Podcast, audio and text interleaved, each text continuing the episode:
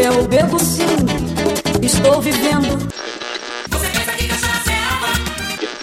Science is interesting, and if you don't agree, you can fuck off.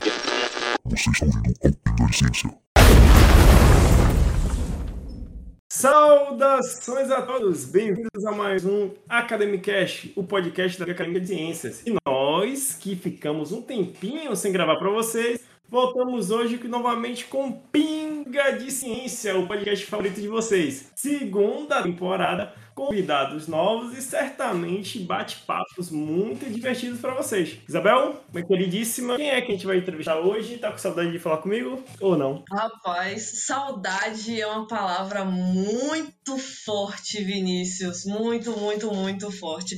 Mas pela primeira vez o Pinga de Ciência ele não entrou nas minhas férias, então tá ótimo. Eu tô gostando mais dessa temporada do Pinga de Ciência. Mas hoje nós vamos conversar com uma pessoa que foi complicado pesquisar sobre esse ser humano, porque quando eu botei o nome dela no Google, eu descobri que ela tem um segundo nome, que é Camila, que é um nome que ninguém conhece, mas o nome dela ninguém sabe, mas é Camila também. Aí eu botei lá o nome completo dela no Google e apareceu tipo entrevista quando ela era uma fotógrafa aos 17 anos, matéria na Forbes, CNPJ de empresa, Apareceu até site de Jus Brasil. Eu pensei, meu Deus, essa menina tá sendo processada. Aí, beleza, show de bola. Continuei, achei o Lattes desse indivíduo e ela estuda na Escola Baiana de Medicina e Saúde Pública. Tem um Instagram maravilhoso, muito bom, que eu já vi várias ideias iradas sobre slide. Ela foi recentemente para Harvard, bombou com um negócio de um Close Friends para acompanhar lá sobre a Harvard. Bem provavelmente você também compartilhou essa imagem porque eu compartilhei. E eu estou falando sobre nada mais nada menos do que Verônica Freire, meu Deus do céu! Verônica, por favor, se apresente com suas palavras. Mulher, eu tô chocada que você me stalkeou no nível achar entrevista quando Amiga, eu era fotógrafa. eu fiquei chocada, foi uma entrevista super cult, assim. Você falando de romantismo alemão. Eu, pô, que isso, velho? romantismo alemão. Pra ter uma ideia, eu já coloquei. Tipo assim, se a gente faz isso, né, alguma vez na vida, a gente abre o Google e coloca nosso próprio nome. E aí, ah. entre as várias listas de cursinhos falando que você foi aprovado em medicina, alguns que você só foi fazer um simulado, nem participou. Verdade. Eu achei essa entrevista e eu não lembrava que ela existia. E eu fui lendo a entrevista e, tipo, tudo me causava, sabe, um estranhamento. Quem que é essa pessoa? O que, o que é expressionismo e romantismo alemão? Porque aquilo foi um surto. De uma Verônica, sabe, empolgada com as artes aos 17 anos. Não que eu não seja mais, mas é, é muito legal ler essas coisas e, e me ver em várias facetas diferentes, em várias fases diferentes. Então, Parabéns, você fez uma excelente pesquisa. Faltou achar os meus blogs aos 11 anos. Meu Deus! Meu Deus. Caramba, faltou mesmo. Esse faltou, realmente. Esses Seria eu usava pseudônimos, porque também tudo é demais também, né? Realmente. As fanfics que você escrevia escondidas por pseudônimos pra sempre, tá ligado? Exatamente, amiga. Mas, gente, é um prazer imenso estar aqui com vocês hoje. Como eu falei antes, eu me sinto chique pra caramba de estar participando do podcast da LAC. Não sei se vocês sabem, mas eu acompanho vocês, assim, desde que a Liga surgiu, sabe? Desde que foi fundada, já pensei em Nossa. aplicar. Eu nem sei se hoje vocês são abertos para receber pessoas de outras faculdades, mas enfim, acompanho há muito tempo mesmo e eu sou muito fã. Então eu, eu vi desde as pessoas fazerem blog, lançar podcast. Caramba. Inclusive, já teve uma Caramba. sessão conjunta entre o Núcleo de Ciência da Baiana, da, do DAPS e do da LAC. O Santiago, que eu acho que é primórdio aí, né, na LAC, ele Isso, foi uma dinossauro. Um dinossauro. Então, assim, essa é uma parceria que talvez vocês nem saibam, mas estamos juntos há muito tempo, assim, né? Gente. Meu Deus, velho, eu não fazia é uma... ideia disso. Ô, Bel, tem foto, é, Verônica é uma prima assim, distante. E eu num auditório da Baiana falando de ciência. Mano, que absurdo. Que absurdo. Somos parentes. Somos parentes, praticamente. Somos parentes. Caramba, Somos parentes, velho. praticamente. Só é, que... os primos distantes, tipo o primo rico que estuda na particular e o primo zoando a baiana de graça aqui, sabe? primo Mas... rico, só que pobre, né? Cheio de dívida. Nubank tá com uma faca no meu pescoço. Eu não vou nem. O Nubank, eu não vou nem comentar sobre isso, sobre a quantidade de ameaças que eu tô recebendo do Serasa, mas tudo bem. Prosseguindo. Pelo menos Muito- isso você não achou na minha pesquisa no Google, né? Talvez o Jus Brasil era sobre isso. Só que eu não paguei pra ver a descrição do processo, entendeu? Porque tem que pagar. Vamos- É verdade. É verdade. Mas, Verônica, Mas- Diga, Vini. Não, uma coisa que, tipo, eu me questiono é como é que você consegue conciliar todos esses mundos, né? Porque Isabela começou a comentar um pouco sobre você e sobre os resultados que ela achou quando botou seu nome no Google. E eu poderia dizer que você é pesquisadora, que você, tipo, é engajada, que você é digital influencer, que você estuda medicina. Então, tipo, como é viver todos esses mundos e com algum destaque, né? Eu acho que, tipo, é o que talvez a galera fique mais curiosa, né? E como é que V de Verônica concilia tudo isso aí? Como é que surge V de Verônica? Como surge Vejo Verônica, né? Nossa, que, que gentileza de vocês terem esse carinho, assim, ao falar de mim, porque eu sou estudante e eu tô, sabe, no início do início. A grande questão é que eu sou muito empolgada. E com muitas coisas, aparentemente, né? E isso é uma coisa que faz bem pra caramba, mas ao mesmo tempo é o caos da vez de Verônica. E é interesse em muitas coisas ao mesmo tempo, e eu lembro que desde sempre eu fui assim. Inclusive, para desmistificar a questão do segundo nome, na verdade, Verônica é o meu segundo nome. Meu primeiro nome é Camila. Mas pouquíssimas pessoas hoje em dia me chamam de Camila, mais restrita a pessoas da família e tal. Porque quando eu estava na oitava série, eu tive, eu tive uma professora de português, que ela nunca ouça isso, que me infernizava. Eu não sei se era para me estimular, se era com intenções positivas, mas era um bullying pesado. E ela descobriu que eu detestava que me chamasse de Verônica, eu detestava, eu achava que era nome de velha. e aí ela passou a me chamar de Verônica todos os dias. Todos os dias ela me chamava de Verônica. E isso é uma coisa que faz muito parte da minha personalidade também, né? Então, ao, ao invés de eu sofrer com ela me chamando de Verônica e, consequentemente, todos os meus colegas me chamando de Verônica, eu passei a adotar a Verônica. E falei, pronto, vocês querem me chamar de Verônica, então agora eu sou Verônica. Eu mudei o nome de todas as minhas redes sociais pra Verônica, tirei o Camila, sumi com ele e falei, a partir de hoje vocês vão me chamar de Verônica, tá bom. E eu acabei gostando. E foi um processo in- interessante, porque eu, eu tive uma adolescência bem alternativa, emo, gótica. Fotógrafa do romantismo alemão. Eu Vai estar na descrição do episódio esse link dessa Ah, entrevista. Tô brincando, não vai estar não. Mas vale. Isso é muito engraçado, porque eu tive essa fase de adolescência de redescobertas e descobertas, e mudar de personalidade, e mudar de cor favorita, de banda favorita, sabe? Tipo, isso fez muito parte de mim.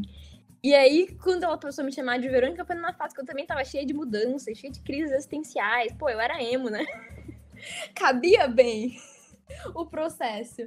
Então, isso foi muito marcante pra mim, e eu acho que hoje em dia, por mais que hoje eu seja uma Verônica adulta, que paga contas, que sabe que teoricamente é adulta, eu ainda guardo vários desses estigmas adolescentes de mudanças e transições e vários gostos. Isso é importante para a saúde mental, porque você percebe que medicina é só uma das coisinhas que eu gosto, sabe? E não chega a ser minha coisa favorita do mundo, porque eu não tenho, eu gosto de coisa pra caramba, então isso é legal. É, é caótico? É caótico, preciso confess- confessar, mas, mas é legal. Uma coisa que eu tenho pra te perguntar é se você recomendaria isso pra outras pessoas. Eu acho que é uma boa coisa se perguntar pra pessoas que têm, tipo, grande destaque na faculdade.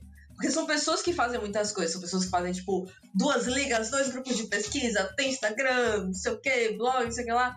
É, são presidentes de não sei o que, não sei o que lá. E aí você pergunta, tipo, você recomendaria esse estilo de vida pra outra pessoa que tem interesses semelhantes ao seu e tal? O que, o que, que você acha disso?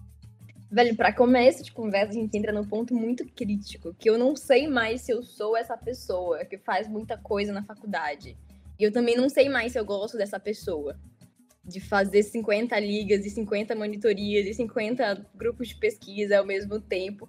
E eu acho que eu fui essa pessoa por um tempo. E eu acho que talvez eu tenha estimulado outras pessoas a serem assim.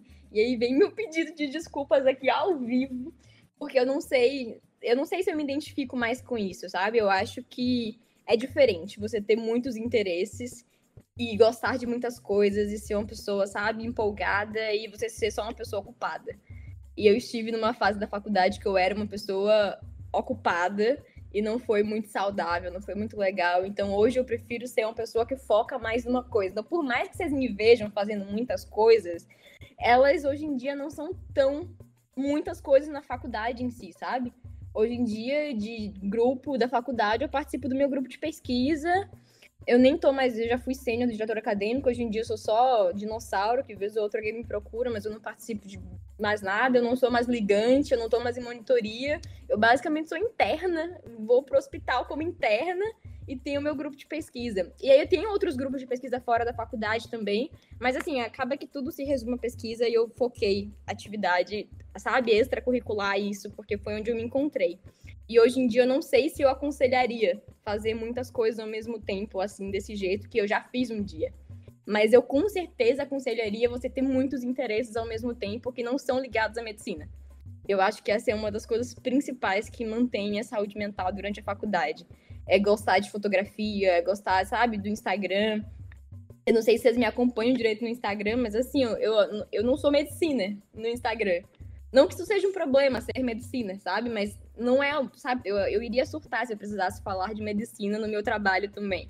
Então, hoje em dia, meu Instagram tem gente de todo tipo de curso possível, e é um negócio mais, tem gente que se interessa por pesquisa e ciência, slides e tal, mas eu não me, não me identifico, sabe? Enquanto uma pessoa digital influencer, não sei se eu posso me considerar assim, como alguém da, do nicho medicina. Então, é um troço complicado. E eu acho que a coisa que eu mais recomendaria seria isso: ter vários interesses e talvez fazer muitas coisas, mas muitas coisas também que não sejam só relacionadas à medicina, que isso é bem importante. Lancei a, né, tipo, a polêmica. É, deu, deu um monólogo de saúde mental, brocou, e é uma coisa muito interessante isso que você falou, porque realmente eu acho que você já fez uma enquete eu vejo resultados de enquete quando as pessoas postam, porque eu acho muito interessante.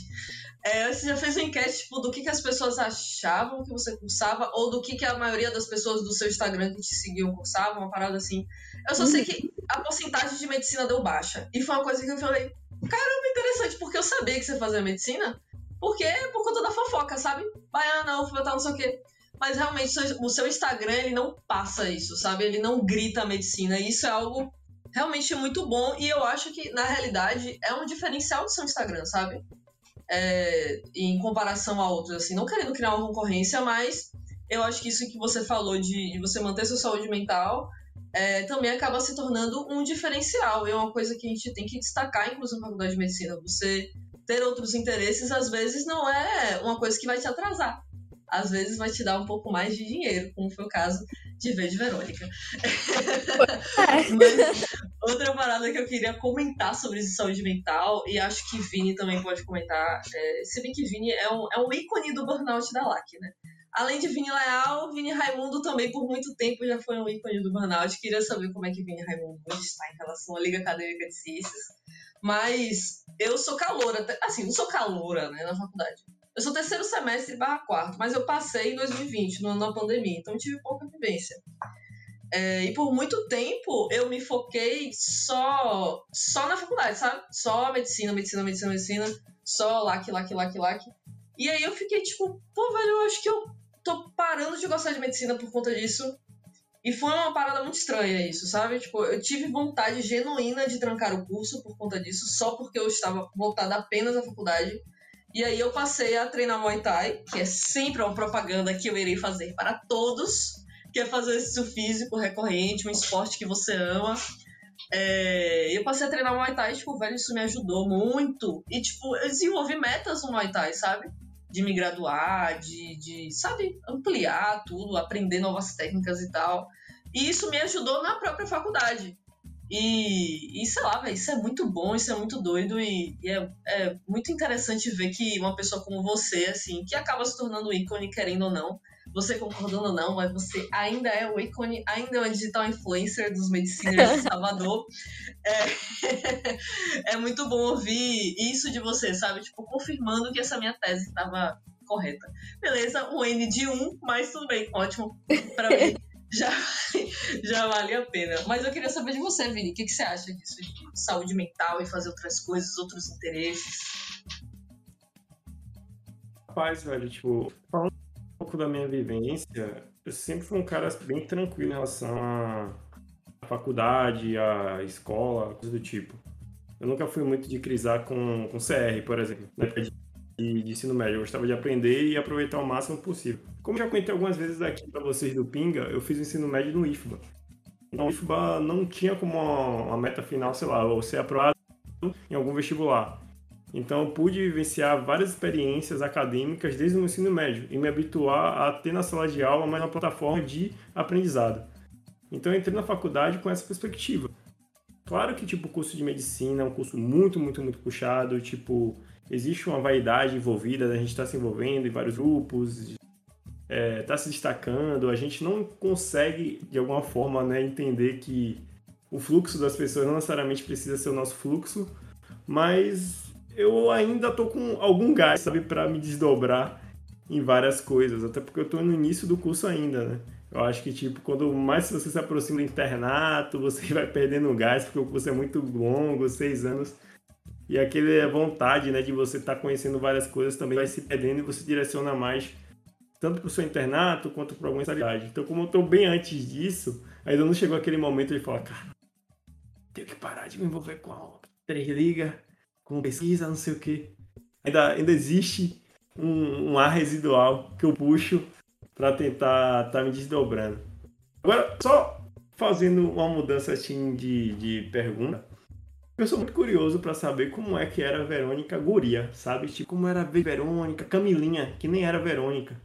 Tipo, eu gostava de ciência, já gostava de fotografia, de artes, gostava de, sei lá, falar de poesia. Como é que era você, Guria? Tipo, Fala aí pra gente. Guria. Aí a gente precisa voltar para aquele tópico de que eu fui várias personalidades em, né, durante toda a minha infância e adolescência. Então eu tava sempre fazendo coisas diferentes. Mas eu consigo lembrar muito de mim em um, um episódio que até vou linkar com a, com a, matéria que você achou lá da Forbes, que foi uma coisa que eu pude falar lá e que eles botaram, que eu fiquei muito feliz. E foi sobre meu avô. É, meu avô é uma referência enorme para mim, porque alguns dos momentos que hoje eu uso para me sentir melhor comigo mesma são momentos que meu avô criou em mim. Eu consigo lembrar em momentos eu criança e aquela fase que você está construindo autoestima e confiança e todas essas coisas e que meu avô reforçava isso absurdamente, inclusive com risco de me tornar narcisista.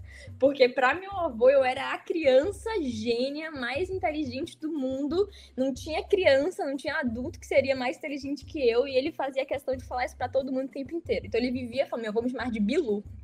Vivia falando pra mim, Bilu, você é muito inteligente, você é a menina mais inteligente que existe, você pode fazer o que você quiser. E aí, eu, como uma criança sempre agitada, imperativa, diagnósticos à parte, mas assim, tenho vários hoje, depois que passei por psiquiatria, sempre fui muito agitada, meu avô dava muito asas para isso. Então era tipo assim, meu, eu lembro de uma vez, no aniversário dele, ele ganhou uma calculadora, daquelas calculadoras que faz tudo, que tem relógio, que, sei lá, que conta, que apita, que tem despertador, sabe? Que vem naquelas lojas bem chinesas, e o negócio veio sem funcionar. E eu devia ter uns 5 anos, assim, sei lá, eu era muito pequena mesmo, sabe? E a memória que ficou, por incrível que pareça. E o negócio não funcionava por nada. E tava todos os adultos na sala, assim, estados meus avós, reclamando que o presente não funcionava. E eu brigando porque eu queria pegar e ver como é que eu poderia fazer aquilo funcionar. E aí meu avô fez todo mundo assim: peraí, que eu vou dar pra Bilu. E ela vai resolver. E ele me entregou aquela calculadora. E eu simplesmente, sabe, abri ela inteira, tirei tudo de dentro dela, botei tudo de volta. E por algum milagre de Jesus Cristo, a calculadora funcionou. Nasce uma cientista. o engenheiro elétrico ao vivo. Ao vivaço. Cálculo 3 ali, ó. Montando calculadora, pô. Calculadora. Nazaré, né? Tipo, vários cálculos, várias coisas. Eu abri o troço, tirei tudo, botei tudo de novo. Não sei se tinha alguma coisa que não tava bem encaixada. Eu só fiz apertar, sabe? Não sei, mas naquele dia meu avô falou pra todo mundo: tá vendo que eu disse que Bilu ia resolver, que ela sabe resolver as coisas, que ela é curiosa e ela mexe, ela resolve. E eu fiquei com isso na cabeça para sempre, assim. E aí eu fui crescendo foi... com isso na cabeça de, tipo, curiosidade, desmontar as coisas, montar de novo, quebra-cabeça, futucar, fazer coisas diferentes. Pra vocês terem ideia, quando eu tinha uns 9, 10 anos, eu me meti num. isso é engraçado. Me meti numa agência de modelos e desfilei com uma torre de malhação. Eu não tenho altura. Eu não tenho altura pra desfilar. Eu sou pequena desde sempre. Eu sempre fui a menor da turma, sabe? Eu não fazia menor Oh, meu Deus. sentido. E, e na época a gente se organizava por ordem de tamanho. Então as meninas mais altas entravam primeiro e as meninas menores entravam por último. Obviamente eu era a última a entrar na passarela. Mas justamente por eu ser a última, eu sempre entrava sozinha. Então não tinha aquilo de entrar alguém indo e voltando e eu não. Sabe? Eu era a pessoa que ia lá no meio, na frente, fazia minha pose e voltava. E pra mim aquilo era o máximo. Era tipo, pô, meu avô disse que eu faço tudo. Então por que, que eu não vou desfilar mesmo tendo um metro e dez de altura? então, Mas quem foi o. o ator é, quem foi o ator que. Cara, eu que não lembro o nome dele, mas é um menino que parece com o Bruno Galhaço, só que ele é novo, ele tem um olho muito azul. Caramba, eu tenho fotos. Um dia eu mando Ah, pra você, é. vou descobrir o nome Teve uma vez, aproveitando que ele tá fam- mais famoso agora, né? Mas que Arthur Aguiar deu uma palestra na minha escola, mano. Arthur Aguiar do BBB. Chocado, deu? Deu uma palestra sobre teatro. Com aquela dicção dele maravilhosa? Com aquela dicção dele maravilhosa. No Sartre Escola SEB Unidade Nobel. Quem se lembra, se lembra. Eu acho que foi em 2013, mano. Essa, essa história sua me lembrou desse, desse evento que eu participei, velho. Meu Deus do céu. Mas é- Impressionante. é Nessa época aí, é tão Sim. longe que Arthur ainda era fiel. Negócio antigo. 2013. Caralho, filho. Pobre Arthur, pobre Arthur. Essa foi pesadíssima, mano. Mas uma coisa que eu queria comentar sobre a história de Verônica é muito louco isso como uma infância curiosa faz bons cientistas, eu acho. Eu acho que é uma coisa em comum entre, entre pessoas que gostam de ciência, mesmo que seja essa ciência mais mais é, braçal, braçal não é exatamente a- a- o melhor termo. Eu tava procurando um termo de daquele cara que briga com Karl Popper. Eu acho que Vini Raimundo vai lembrar do nome dele. Mas tem um cara que briga com Karl Popper que ele fala que tem dois tipos de cientista, que é o cientista que busca, tipo, revolucionar tudo e o cientista que, tipo, faz o básico e tá ali fazendo o básico e ele realmente acaba revolucionando porventura. Mas, é, mesmo que seja qualquer um desses dois cientistas, acaba que a curiosidade e esse desejo de realmente fazer diferença, mesmo seja uma diferença pequena, é, eu acho que é o que faz essa base, sabe, de valores de um bom cientista. E é uma parada que eu queria te perguntar, agora saindo da infância, entrando mais nessa parte acadêmica, ou até mesmo, tipo, quando, quando surgiu esse interesse, assim, próprio por ciência mesmo, sabe? Por método científico, por fazer pesquisa. Quando que você falou, caramba, é isso aqui, pesquisa clínica ou pesquisa, seja lá qual pesquisa que você faz, metaciência, é isso aqui, velho. E qual foi o momento que você falou que, pô, era aquilo que você queria fazer, você ia brocar naquele tema, sabe? Velho, eu acho que esse- essa história infantil e doida eu tô contando pra vocês faz muito sentido com uma tentativa infinita de testar as minhas próprias hipóteses criadas por voz na minha cabeça, né? Então, sei lá, eu, eu consigo hoje pegar esses vários fatos isolados que na época não faziam sentido e hoje dá sentido pra eles. Se é uma estratégia psicológica de tentar fazer sentido com a própria vida, talvez seja, mas vou tentar fazer isso. E eu consigo imaginar que era basicamente o que eu tava fazendo o tempo inteiro e um dia estralou que era o que tava acontecendo. E eu percebi, uau, isso é ciência. Eu não sabia que isso era ciência. Porque eu, eu tinha na cabeça, primeiro de tudo, eu crescia achando que medicina era o curso mais chato, caixinha e absurdo possível, que era o último que eu iria fazer na vida.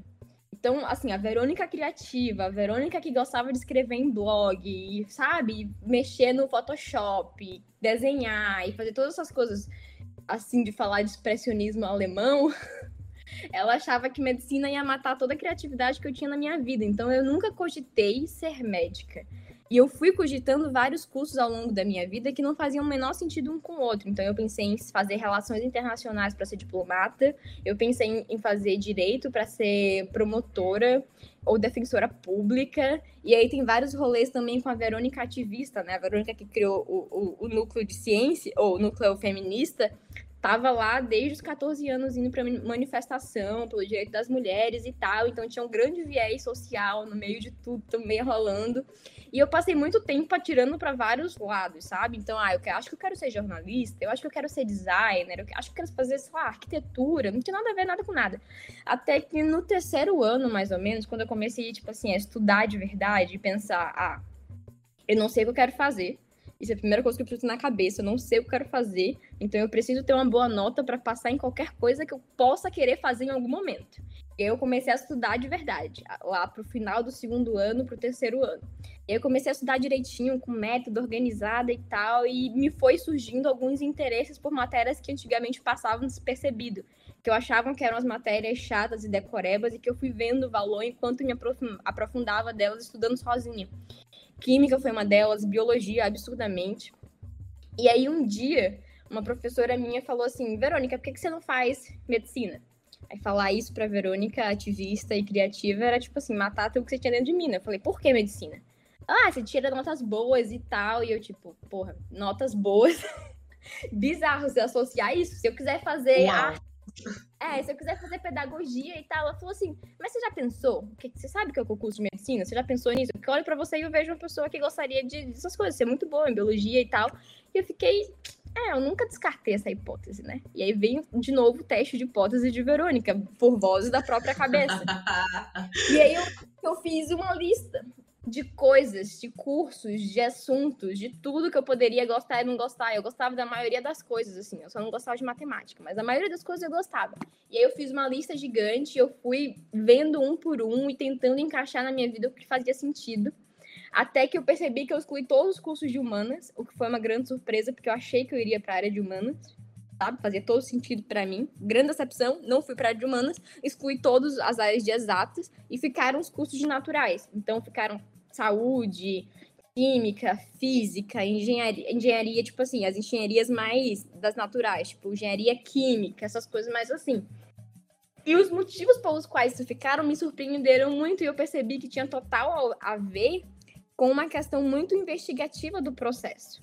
Então eu percebi que a coisa que mais me encantava na química, na física, na biologia era todo o processo de investigação para ter chegado naquele conhecimento ah, também tem para chegar no conhecimento que a gente tem de Constituição, sabe? Mas para mim eram coisas que as pessoas sentaram, conversaram e acordaram e todo mundo um dia resolveu acatar. E não tinha uma investigação, não tinha um momento eureka, não tinha aquela coisa de você descobrir certinho e organizado através de um método e tudo mais. Não tinha o um teste de hipóteses, que era uma coisa que eu tava fazendo a minha vida inteira, mas eu não sabia que era um teste de hipóteses.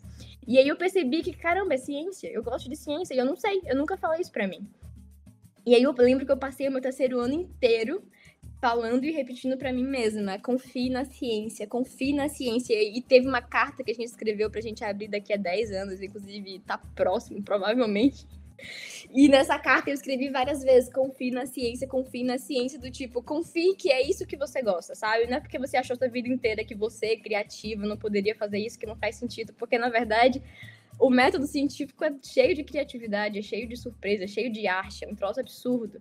E aí eu passei um tempão, sabe, digerindo aos poucos, e eu só fui decidir mesmo que eu iria fazer medicina, mas já pensando que eu queria fazer medicina pela vibe científica, no finalzinho do terceiro ano, perto de fazer Enem, perto de fazer vestibular. Então, grande história resumida em, sei lá, 30 minutos. Velho, eu tô, eu tenho algumas coisas para comentar, Vini. Primeiro é que eu também odeio matemática.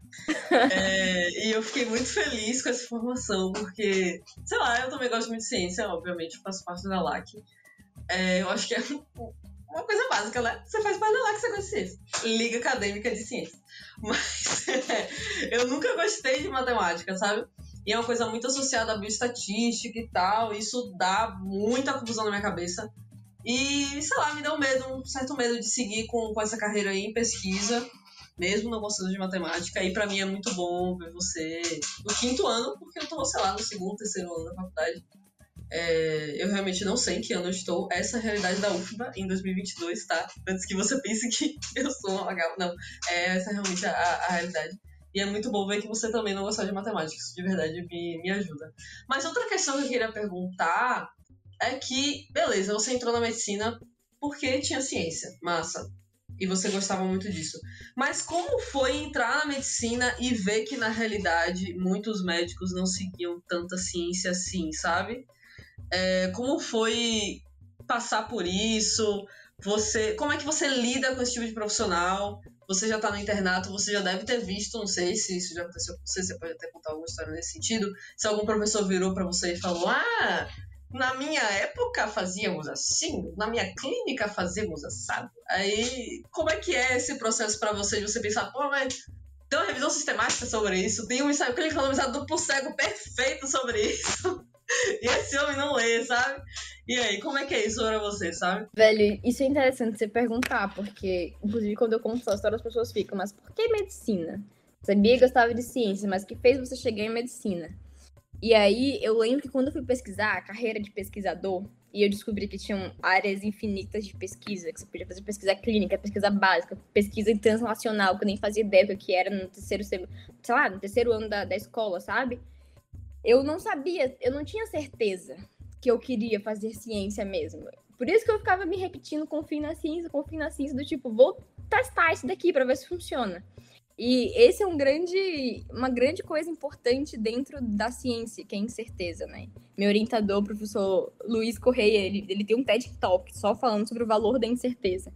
E eu entrei em medicina com muitas incertezas, e uma delas é, era que eu não sabia se eu queria realmente ser cientista, se eu queria ser pesquisadora. E eu escolhi fazer medicina porque se eu quisesse ser pesquisadora, eu poderia ser, inclusive de qualquer área, pesquisa básica, clínica, etc. E se eu não gostasse de pesquisa, medicina tem um bocado de coisa pra você fazer também. Você pode ser professor, você vai poder fazer clínica, cirurgia, sei lá, tem, tem mil coisas para você acabar gostando.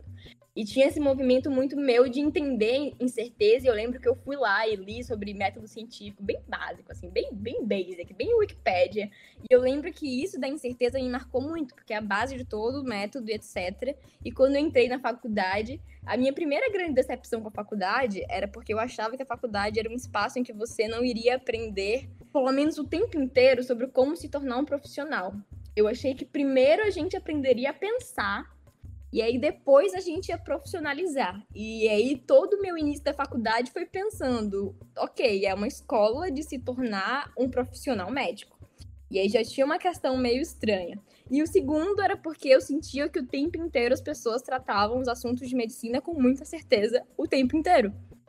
E eu ficava pensando, uai, medicina é ciência, medicina veio de ciência, mas não parece que medicina veio de ciência, porque as pessoas, muitas vezes, elas tratam medicina como conhecimentos que estão no livro como fatos, porque um dia alguém disse que era desse jeito, e quando você vê, não tem pesquisa por trás, não tem nada por trás, e as pessoas não sabem que tem por trás.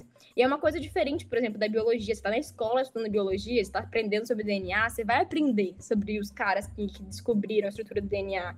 Sabe? Você está sempre, o tempo inteiro, entendendo sobre a história científica que chegou àquela conclusão e não tinha isso na medicina. Então foi muito frustrante no início. E eu ficava pensando, parece que eu vim pro, pro lugar errado, já que eu quero, sabe, descobrir se eu quero ser pesquisadora. E no início da faculdade isso me frustrava muito, mas eu tive de cara uma faísca de esperança.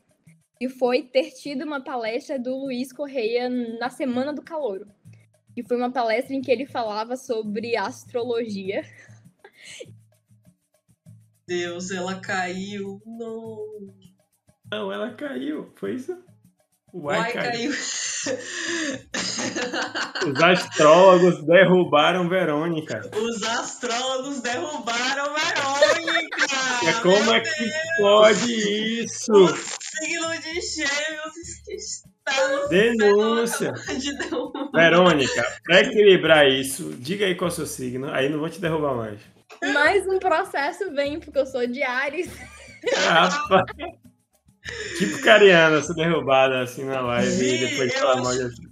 Eu acho que esse é um problema da LAC, velho. Porque já. Eu não sei se a gente pode falar sobre isso, mas fofoquinha aqui, né? Se não puder, corta, tá? Murilo, corta, corta, corta.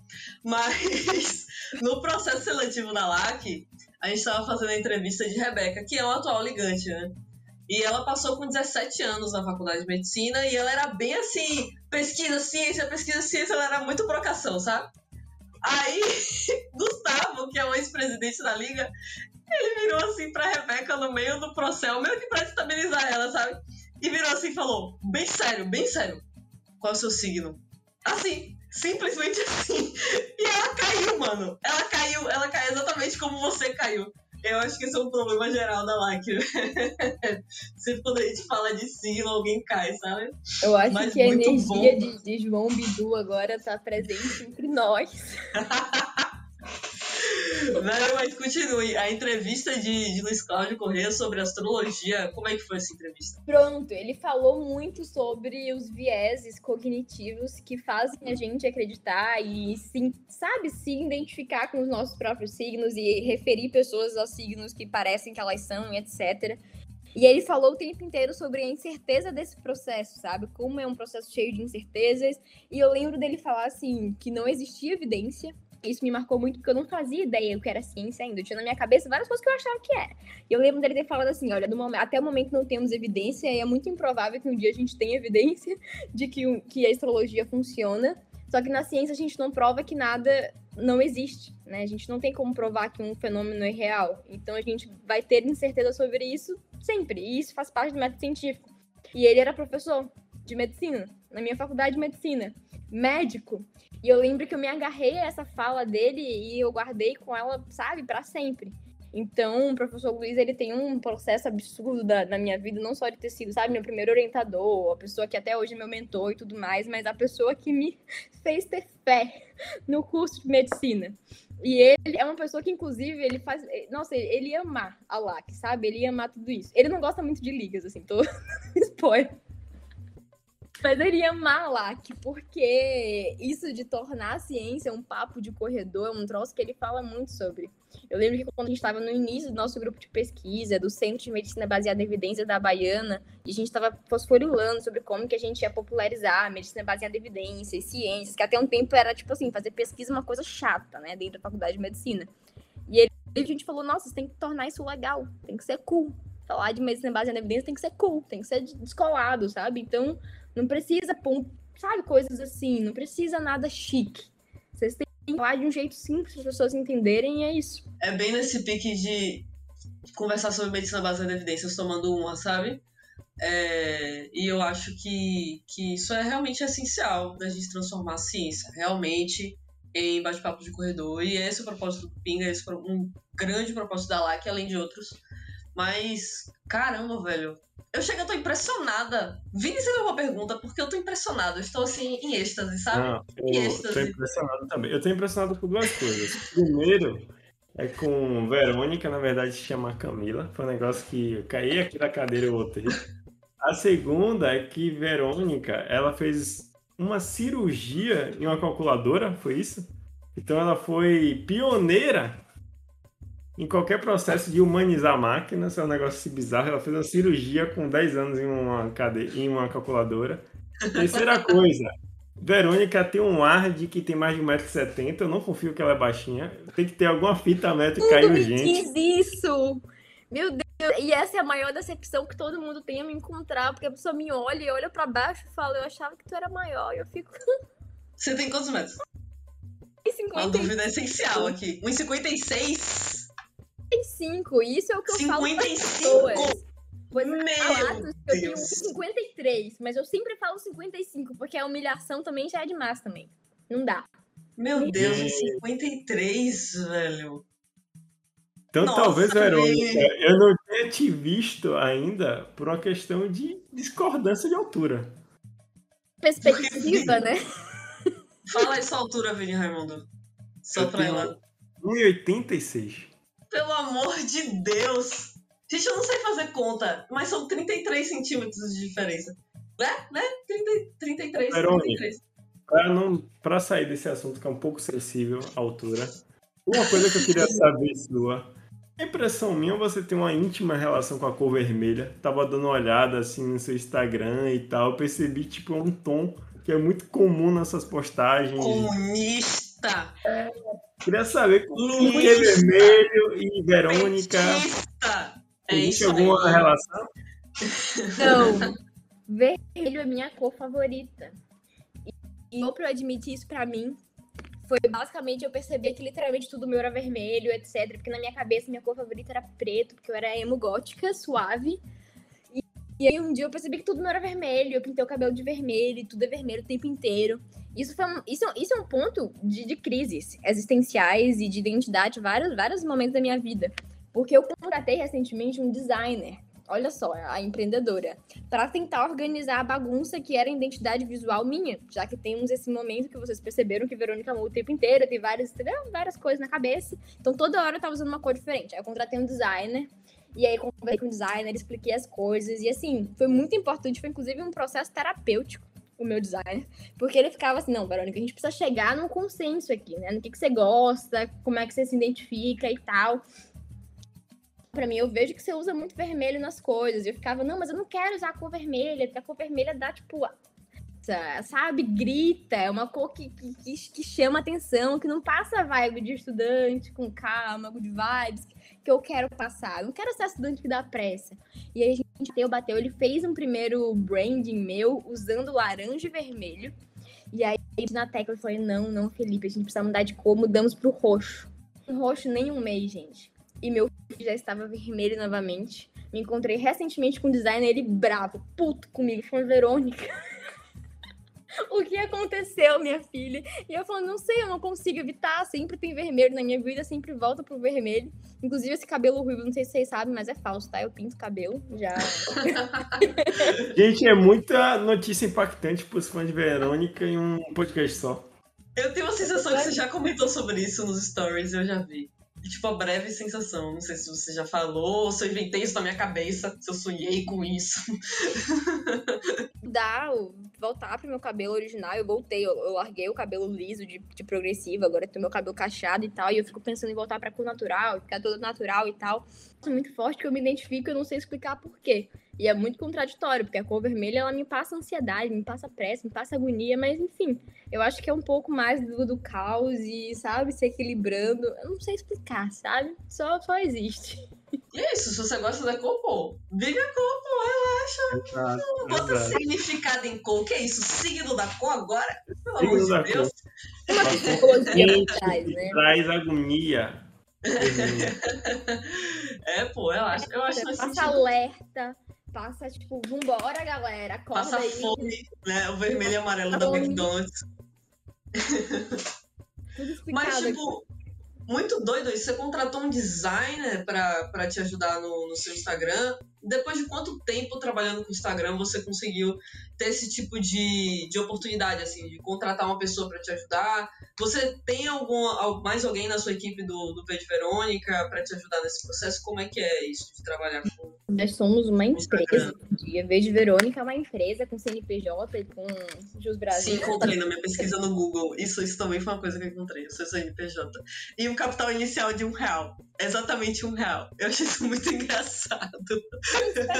Isso, isso reflete tudo. Eu comecei como MEI, que é microempreendedor, né? Microempreendedor é que você faz online e tal. E eu tava prestando, prestando serviços de, de slides, editando slide do professor, etc. Eu tinha um MEI. Serviço também para uma empresa.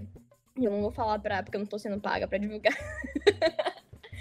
E aí eu tava como MEI e tal, e aí um dia eu resolvi lançar meu próprio curso, ser empreendedora, mas eu não tinha pensado que eu ia realmente trabalhar com isso, tipo, só com o meu curso, sabe? Eu tava muito firmada na, na vibe de ser freelancer, trabalhar como freelancer. Eu tava trabalhando já há um tempo.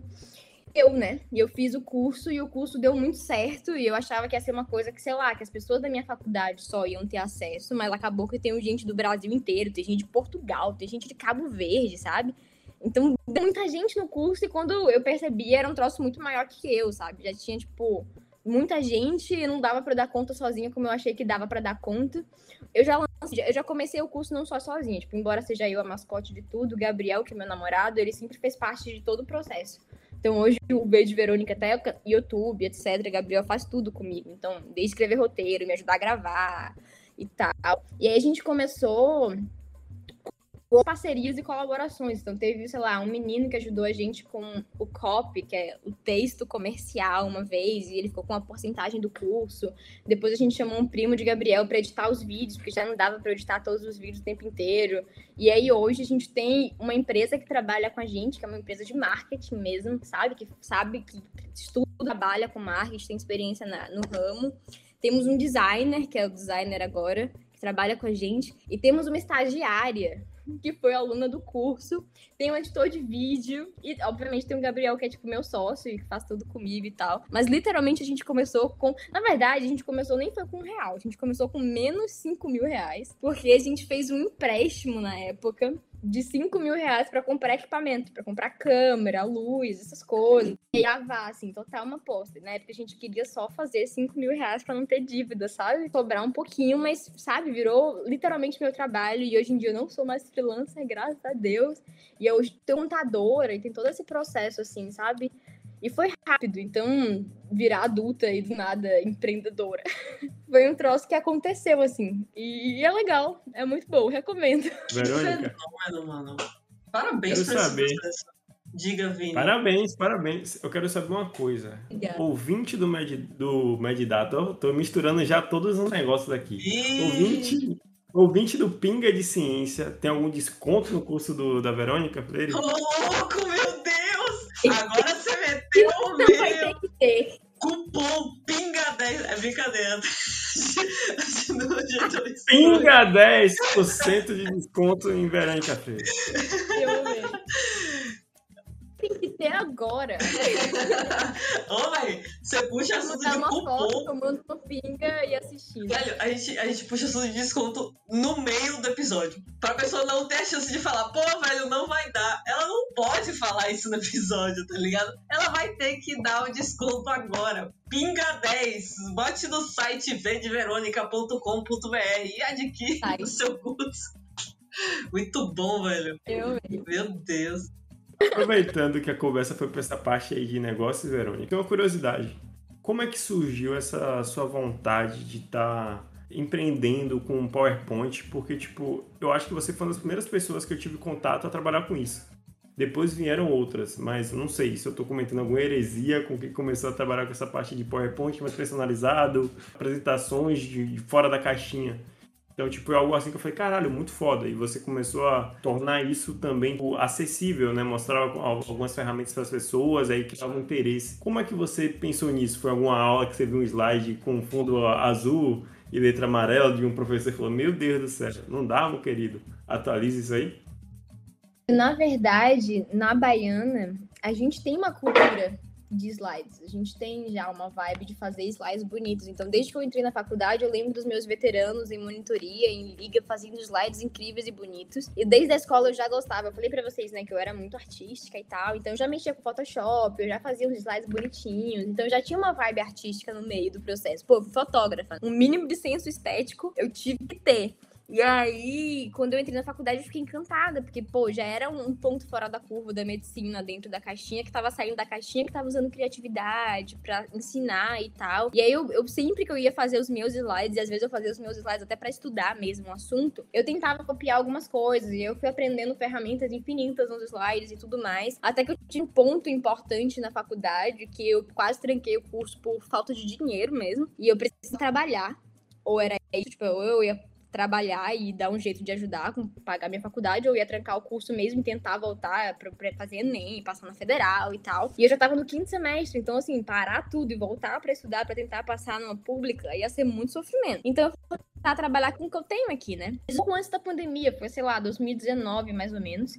E aí eu tentei usar o que eu tinha de mais fácil na mão, que era PowerPoint. Então eu lembro que na época eu mandei um zap, assim, para vários professores que eu tinha proximidade e pra, sei lá, pessoas que eu conhecia, pesquisadores e tal, falando que agora eu tava trabalhando com slides e não sei o quê. E apresentei toda uma proposta, não era nada muito organizado, era simplesmente, galera, tô fazendo isso, quem quiser, chega mais, não sabia nem como cobrar, não sabia nada. E aí eu acabei recebendo gente para fazer isso.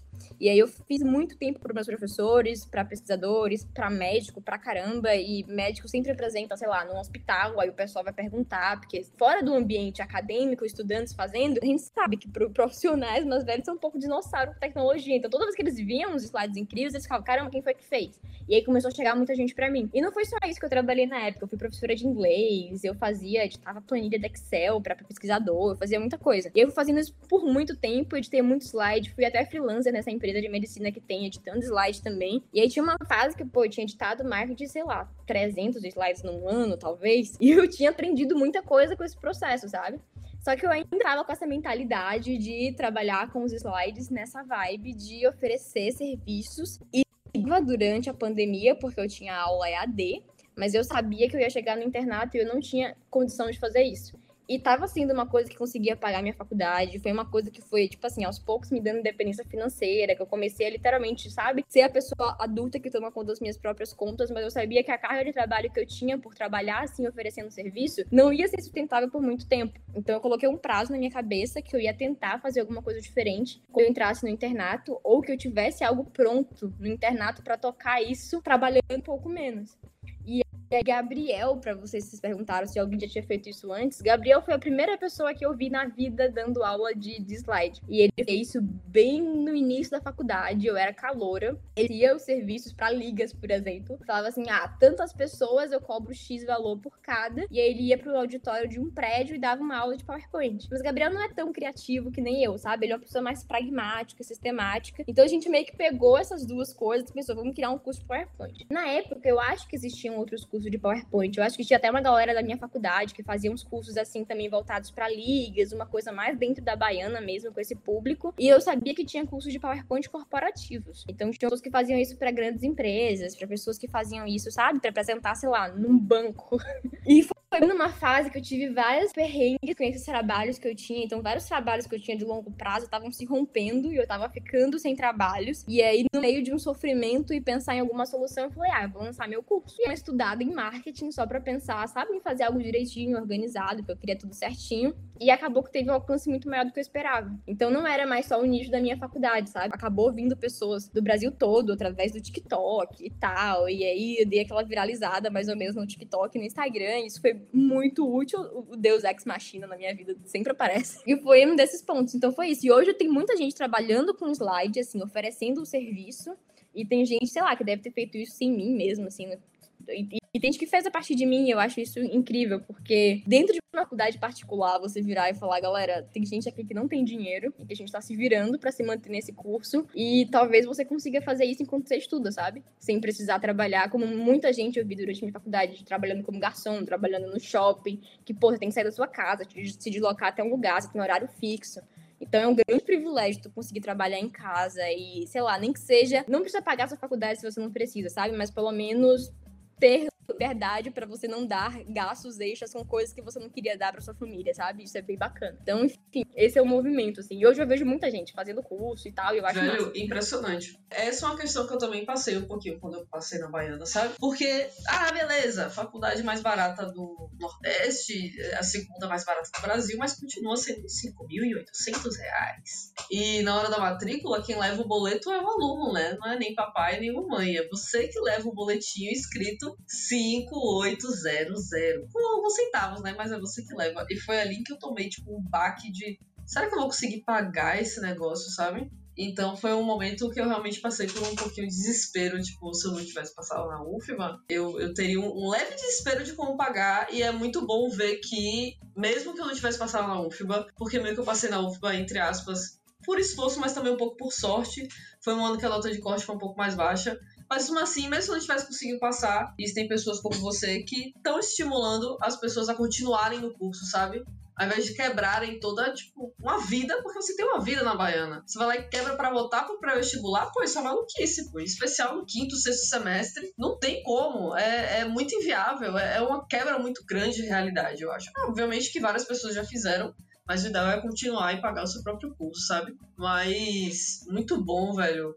Vini, você tem mais alguma pergunta para fazer a nível de empreendedorismo? Ô, Bel, eu tenho a impressão que a gente guardou o assunto, hum, dois assuntos. E é de Quais? interesse geral da nação. Pronto. Que segue bem de Meu Deus! Harvard. E Meu Deus! Pesquisa fora do Brasil. Verde Verônica. A gente guardou esse momento, porque certamente, se fosse uma entrevista assim, roteirizada, as pessoas pensariam, hum, bora falar logo disso agora para aprender o ouvinte. Não bora falar de calculadora e operação logo no início. Não bora falar de Camila Freire e não de Verônica Freire. Mas não, a gente guardou a cereja do bolo pro finalzinho. Isabel, faça aí, vá. Alguma pergunta específica sobre Harvard para nossa querida Verônica Freire? Como Harvard é um nome muito chique, eu vou deixar mais pro final e vou começar com os United States of America perguntando sobre residência fora do Brasil, especificamente dentro dos Estados Unidos, fazer pesquisa fora, por que esse interesse de sair do Brasil? Eu acho que eu já sei um pouco a resposta, né? O governo Jair Messias Bolsonaro. Mas além disso, por que sair do Brasil? Por que fazer pesquisa fora e por que fazer residência lá nos Estados Unidos? Essa pergunta, sempre as pessoas esperam uma resposta muito bem elaborada e uma crítica gigante ao, ao governo e tal. Mas aí eu só, eu só respondo, ai, porque eu gostava de, de Taylor Swift e Hannah Montana. e aí eu vejo as caras de decepção. Não, mas sério, é, desde que eu era criança eu sabia que eu queria morar fora. Eu, eu sempre soube. E meu primeiro e-mail pra fora, eu tinha 10 anos, já contei isso no Instagram.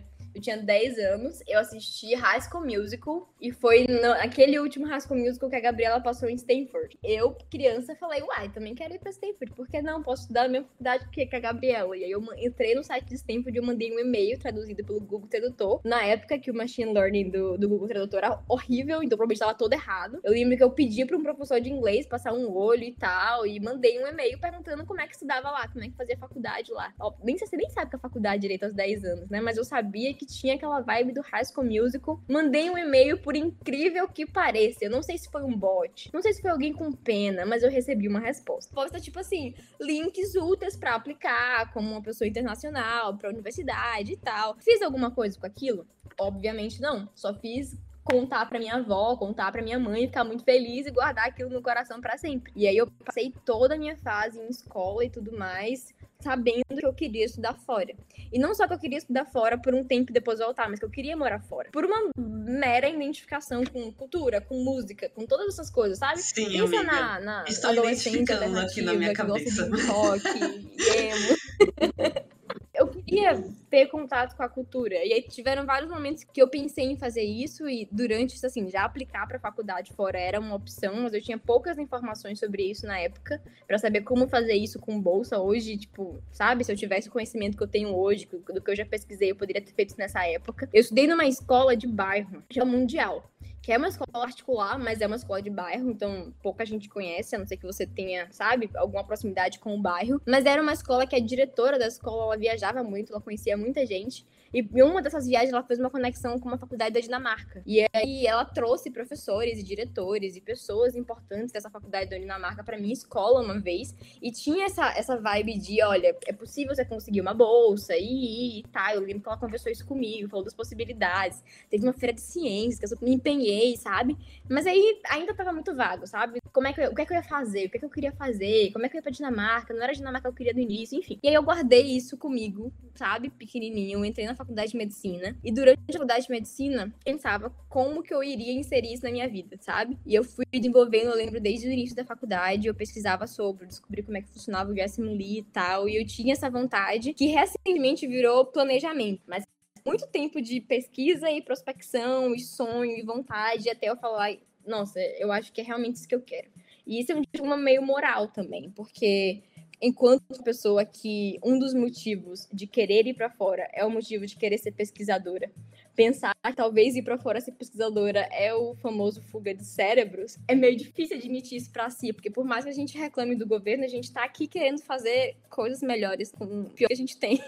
então, poxa, para mim era muito frustrante isso. Eu pensava, nossa, que ingrata que eu vou estar sendo com o meu país e tudo mais, e largar o Brasil, e poxa, tudo que eu acredito, todos os movimentos e passeatas, e o diretor acadêmico, e a parte social, como é que eu vou largar isso? E aí o professor Luiz no meio, que ele é uma pessoa que mora fora, e desde que, antes da pandemia, ele já morava fora. Então, ele tinha a casa e a família dele nos Estados Unidos, e tinha também aqui, ele sempre estava indo e voltando, e foi o primeiro exemplo que eu vi de uma pessoa que é extremamente contribuinte para ciência e medicina no Brasil, mas que tem planejamentos fora do Brasil também, e que isso funcionava. E o segundo ponto foi um contato, um, sabe, de novo, um Deus Ex Machina, que me colocou em contato com um pesquisador de Yale, que tem linha de pesquisa no Brasil. Conversei com ele num boteco aqui em Salvador.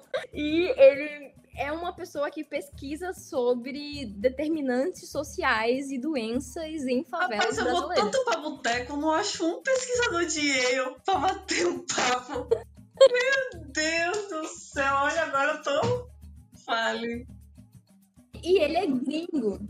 Ele é gringo, ele não tem nenhuma conexão com o Brasil. Ele simplesmente é uma pessoa que, enquanto estava estudando, percebeu um gap com o que ele estudava no Brasil, em Salvador, veio pra cá, tem um CRM e é o que colabora pra caramba com a pesquisa no Brasil. Inclusive com muito mais facilidade, porque ele tem recursos do NIH, sabe? Recursos da Yale. E o tempo inteiro no grupo de pesquisa eu tô vendo ele mandando recurso pra cá, pra fazer PCR, pra testar a galera da favela, pra fazer, sabe? Todo um trabalho que é de pesquisa, mas também é social e que é no Brasil. E aí, quando eu comecei a perceber que você ir pra fora e morar fora não necessariamente é uma fuga de cérebros, a não ser que você queira que seja.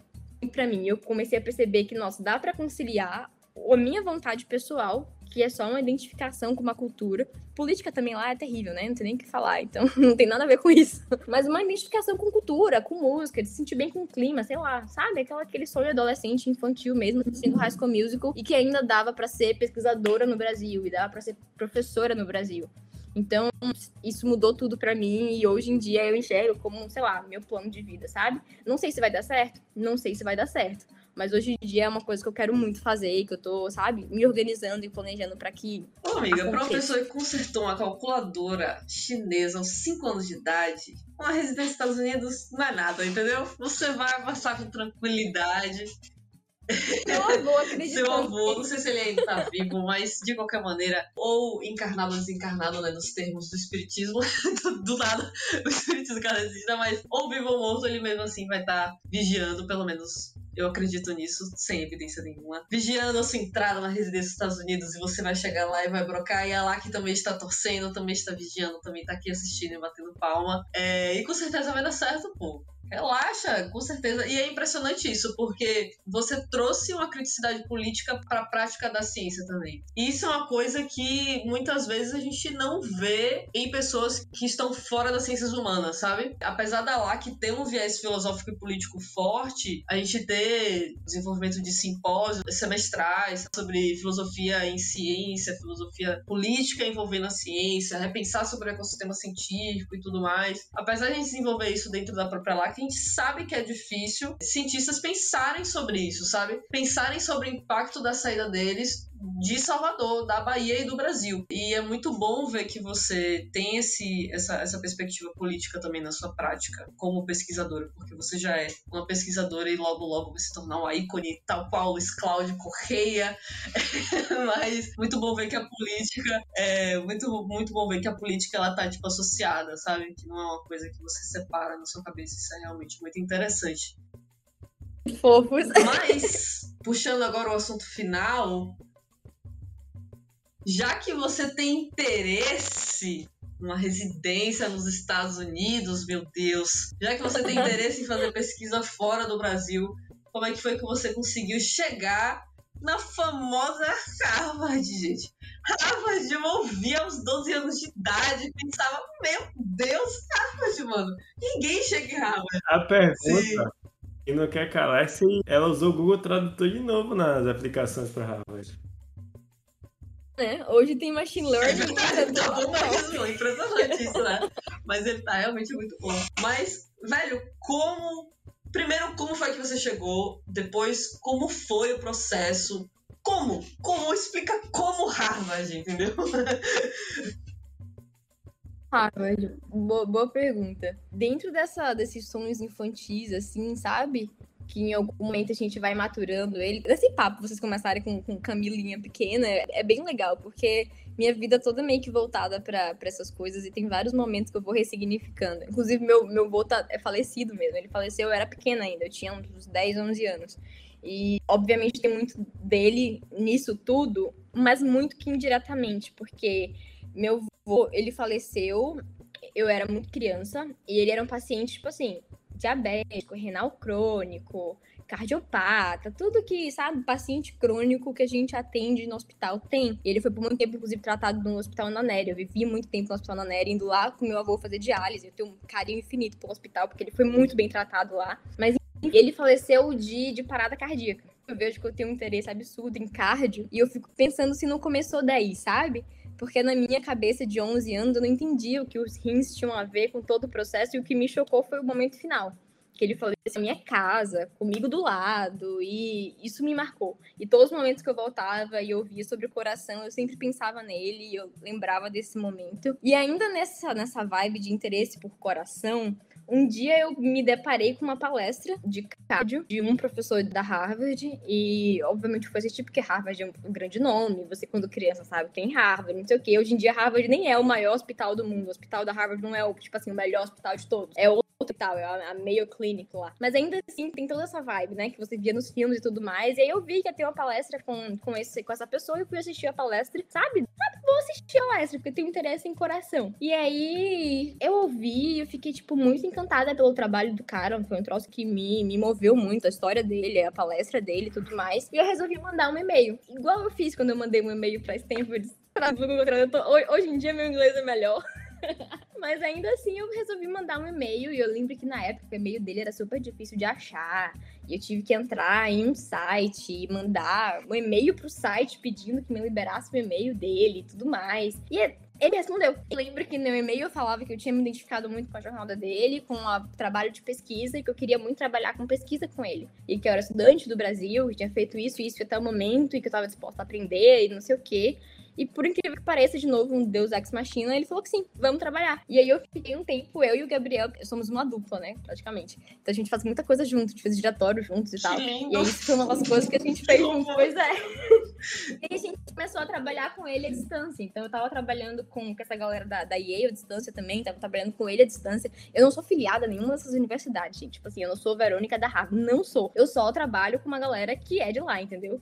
colaboro e tal, mas eu sou só uma estudante, como qualquer estudante de iniciação científica. Não tem, sei lá, não sou uhum. pesquisadora da Harvard.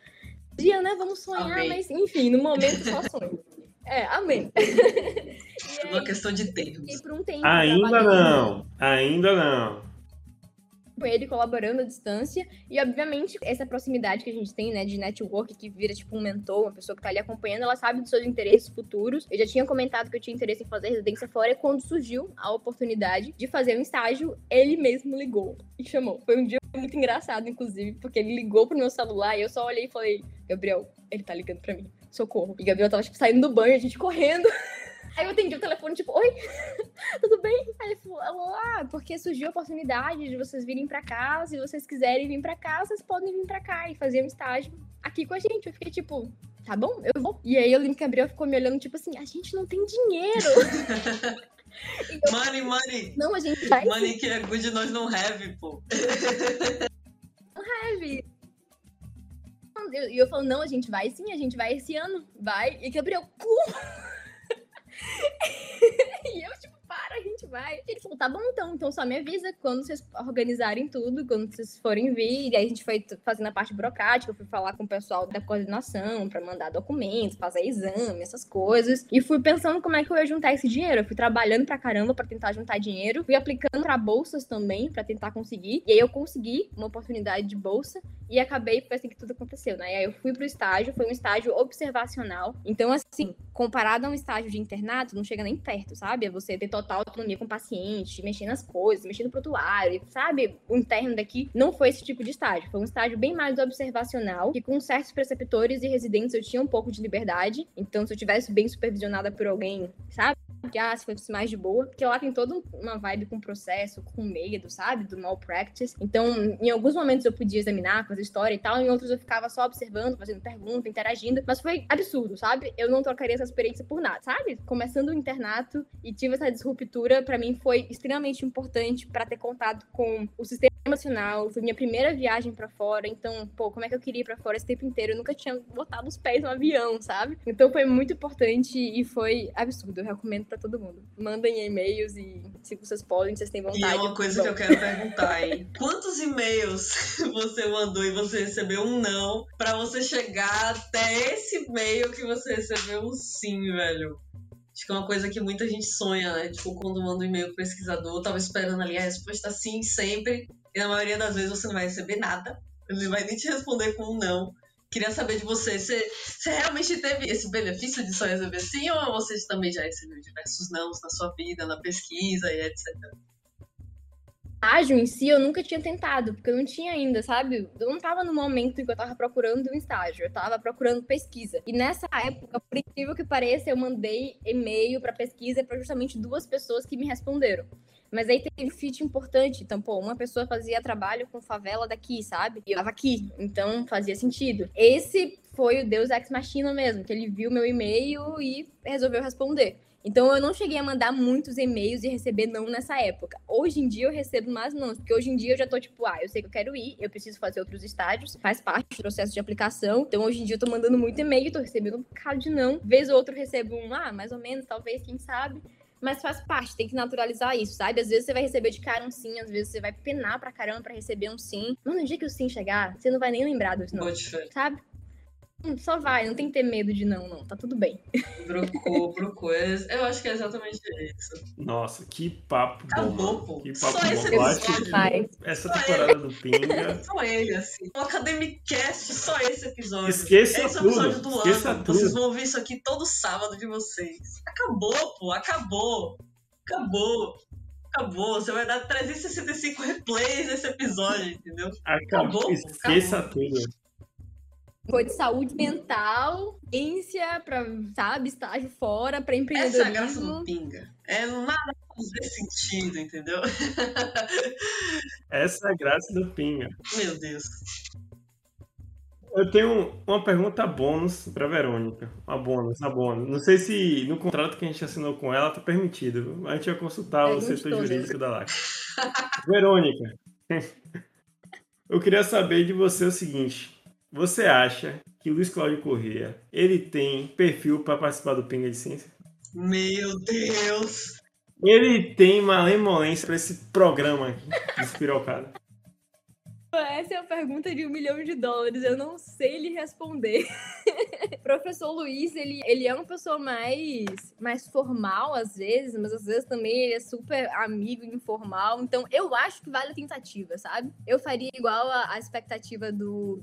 Se vir um não, já sabia, se vir um sim também. Eu acho que vale a pena. No geral, ele, ele é uma pessoa que me ensinou muito sobre comunicação científica, sobre falar sobre ciência de uma maneira simples e fácil. Então, pô, sabe? É uma pessoa, por incrível pareça, extremamente acessível. Ele só é uma pessoa que não tem muito tempo disponível, porque, caramba, ele é professor, ele é médico, ele faz coisa pra caramba, ele tá nos Estados Unidos e tal, mas ele é uma das pessoas que mais me passaram o valor de comunicar a ciência, sobre ciência com fim político, com fim social, uma ciência que você tá, sabe, vislumbrando o benefício pro paciente logo ali. Então, pô, essas coisas são absurdas pra mim, sabe? Eu sou infinitamente Todos grata. nós. Eu sou, eu sou, pô, eu sou fã pra caramba, sabe? Não tem como. Você vê um vídeo no YouTube e você fala, ele É, o não cara, pô, ele o como. cara. Quem sabe, pessoal, a gente faça um Pinga de Ciência com o professor Luiz Cláudio Corrêa, perguntando como era Luizinho na Na infância. próxima temporada do Pinga de Ciência. Rapaz, mas será? Isabel, Cláudio Correia tomando uma dose de Orloff com a gente, Vinícius Raimundo. já pensou, cara? Vinícius Raimundo, uma dose de corote, Vinícius Raimundo. Misericórdia, acho que não. Acho que ele vai fazer que nem Verônica. Aí pegar um vinho envelhecido 300 anos Ah, tomar. é. né? e tomar. É a cara dele. Mas eu vou ter que tomar umas doses de Orloff porque eu ficaria nervosa na presença do mestre de Luiz Cláudio, velho. Eu, ficaria um pouquinho nervosa. Rapaz, eu pensei que a pergunta bônus ia ser sobre a competição do século. O intermédio esse ano, meu Deus do céu. Verdade! Porque a LAC, se vocês não sabem, é a Liga Acadêmica de Ciências da Faculdade de Medicina da Bahia. E a Faculdade de Medicina da Bahia é da UFBA, da UFBA. E a gente tem o Carcará. E o Carcará, ele compete há, sei lá, uns 200 anos com a serpente da Baiana, da Escola de Verônica. Então, por favor, minha amiga, me diga, você se interessa por esse tema de intermédio, Carcará com serpente? Já foi no intermédio? Já foi o intermédio. Se você chega numa calorada que vai tocar o poeta, você dança o poeta ou você pede pra tocar pra Taylor Swift? O que, que você faz? Eu acho que eu danço o remix Meu Deus. Swift com poeta, né? Que aí seria melhor ainda. Ai, gente, eu sou poser de eventos sociais, assim. Eu, eu tenho que admitir que eu não sou a pessoa mais festeira que há, mas eu preciso honrar a vibe universitária, então eu vou no intermédia antes de me formar. Eu preciso ir. Sobre o que eu acho dos resultados do intermédio, eu preciso ser científica enquanto é isso. E eu tenho que dizer que é só olhar para a estatística Olha. que a gente vê as evidências. Acabou o episódio, viu? Corta, Murilo, corta. Murilo, Murilo, corta. Murilo. Acabou o episódio. Corta, corta. V de Verônica acabou de falar que o Carcará ganhar o intermédio é o cisne negro da competição. E é É, verdade. realmente, né? A gente ficou- Mas vai vir, hein? A probabilidade, a chance de 1% pode ainda acontecer. Né? O vídeo de Luiz Cláudio Corrêa aí, ó. De sobre chances, sobre Hazard Rachel. Aí, ó, assistam vocês todos. Eu acredito no Carcará. Um dia vai vir, meu Deus do céu. Pelo amor de Deus, esse. Meu Deus, tem que vir essa segunda estrela. se vir de ser obra do acaso, né? Sempre tem um erro aleatório. Es- expulsa a Verônica agora aí. Apaga, apaga, apaga. Murilo, Murilo, apaga o arquivo, Murilo. Apaga o arquivo, mano. Chega, chega, chega. Não, chega, chega, chega. Chega, acabou. Acabou. Vai ter mais um processo no, no Brasil com o de Verônica. Processo nós no Juiz Brasil. muito bom, muito bom. Mas, Verônica, indo pro, pro finalzinho do episódio de verdade agora, sem perguntas bônus. Gostou? A primeira amei. ou segunda experiência com podcast? Uma e meia, né? Eu, eu amei, amei a experiência, gente. Inclusive, eu acho que a gente deveria fazer isso ao vivo, Eu num concordo. bar. Eu concordo, viu? Eu acho que deveria. Sério, demais. Muito obrigada pelo convite. Como eu falei pra vocês no início, eu admiro pra caramba o trabalho que vocês fazem. Como eu falei pra vocês, né? Eu pensei em aplicar pra lá. Eu só não apliquei porque eu sou uma pessoa difícil de, de lidar com ligas. Eu não sou uma boa ligante. Foi um passo admitir isso e falar, não, Verônica, não vamos fazer ligas. Mas eu morro de admiração por vocês, pelo trabalho que vocês fazem. Eu acho incrível e absurdo. E eu adoro o fato que o nome da liga de vocês é Liga de Ciência sabe? Tem ensino baseado tem, mas é só uma das coisas, porque ciência é a base de tudo e eu acho isso absurdo. E parabéns mesmo, gente, por tudo que vocês têm feito. Eu acho que vocês estão fazendo uma mudança de paradigma, sabe? Que não fica só na faculdade de vocês. Com certeza influência na minha, em várias outras faculdades de Salvador, e eu imagino que isso tem potencial de se expandir pro todo. Então, eu acredito demais no projeto e contem comigo sempre que vocês precisarem, de coração. E todo mundo que tá ouvindo aí, gente, vocês precisarem. Eu sou, eu sou blogueira, mas eu sou acessível pra caramba. Eu porque às vezes eu acho que eu respondi mentalmente e aí eu respondi aqui. Aí você vai lá e fala, Verônica, e aí? E aí eu vou te responder com certeza. Então, contem comigo, sabe? Podem falar comigo se vocês precisarem. Se vocês estão pensando em ir pra fora, quer fazer estágio fora e tal, como eu puder ajudar vocês, Meu eu tô Deus. aqui. E pra tudo, tudo mais, velho. É isso. Eu, eu amo ser veterana, sabe? Acho que essa é a magia de ser veterana, estar no décimo semestre. Sofrendo enquanto interna, mas o melhor que a gente pode fazer é passar as experiências que a gente tem pra frente, para as pessoas que estão aí empolgadas e que, sabe, vão fazer coisas maravilhosas com isso. É o forward. Eu acho que isso é muito importante. Eu acredito real nisso. Então foi um prazer imenso estar aqui no Pinga. Eu amei de verdade. E eu já estou esperando o convite para o Pinga, de fato, num bar. Vinícius, agora que rolou esse convite aí pra ir pra Harvard de Verônica. Pinga de ciência nos United States of America, hein? Acabou!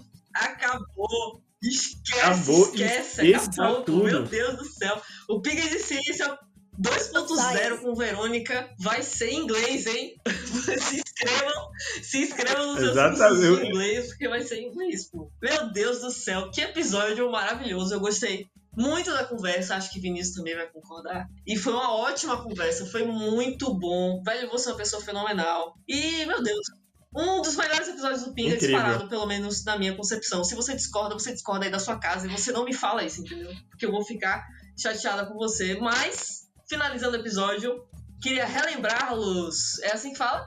Relembrar-vos. Relembrar-vos que a LAC FMB tem um site chamado Academia FMB. Então, se você tem interesse em ciência, se você tem interesse em pesquisa, em medicina baseada em evidências, em tudo, em metodologia científica, em causalidade, porque Vinícius Raimundo fez três textos sobre causalidade nesse site. Ninguém aguenta mais, Vini. Para, para de escrever texto sobre causalidade. Para, para, para. Chega, acabou. Mas tem, tá? Se você quiser ler os três textos sobre causalidade de Vinícius Raimundo, tá no academiafmb.com.br, só você acessar.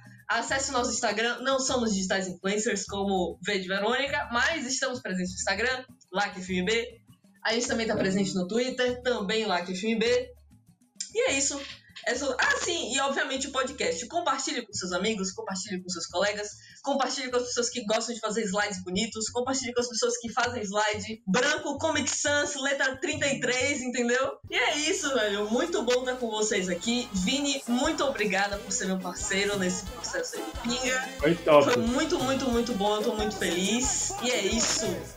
Adeus a todos, hein? Tchau, tchau. Tchau. Tchau. Meu Deus. Beijo, gente. Tchau, tchau.